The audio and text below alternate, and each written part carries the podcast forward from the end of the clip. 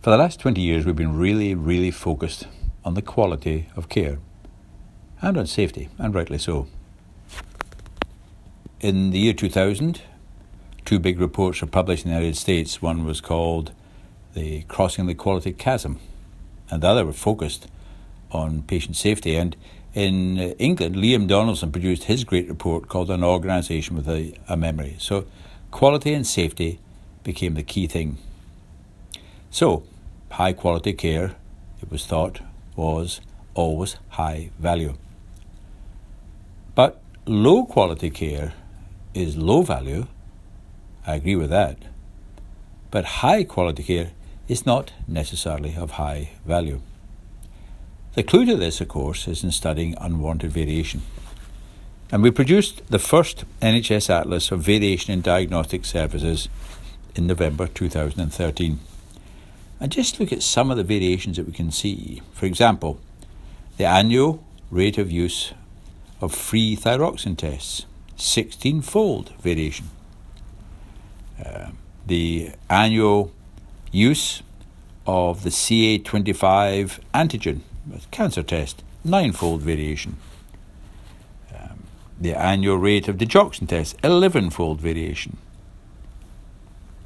The annual variation in hemoglobin A1C in one year, 3.9 fold. Now remember, that's after taking out the five highest and the five lowest.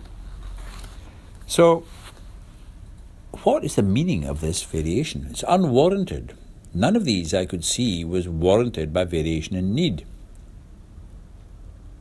What is we see, of course, when you look at variations like this, is that you don't know whether high is good or bad, or whether low is good or bad. I don't know what the right rate of uh, thyroxine testing is, or the right rate of the digoxin testing. And it may be that in one population where there's been a big problem, it is good to have a high rate. Or that may represent overuse. It may be that it is right to have a low rate, or that may represent underuse. So the message is clear. We need to start thinking about diagnostic tests in a different way. We certainly don't want low quality diagnostic tests, but I can assure you the healthcare scientists and pathologists who run labs, they're terrific. They're really on top of quality. All the machines are process driven. There's an external quality assurance system. They are really great in quality. But remember, although low quali- value, quality care is low value, high quality care is not necessarily high value. It's the big challenge, I think, for healthcare scientists and pathologists is to start measuring value. And the simplest way to do that is to start relating the use of tests with respect to the population served and not just with respect to the patients who happen to turn up in hospital. So that's the message of the week.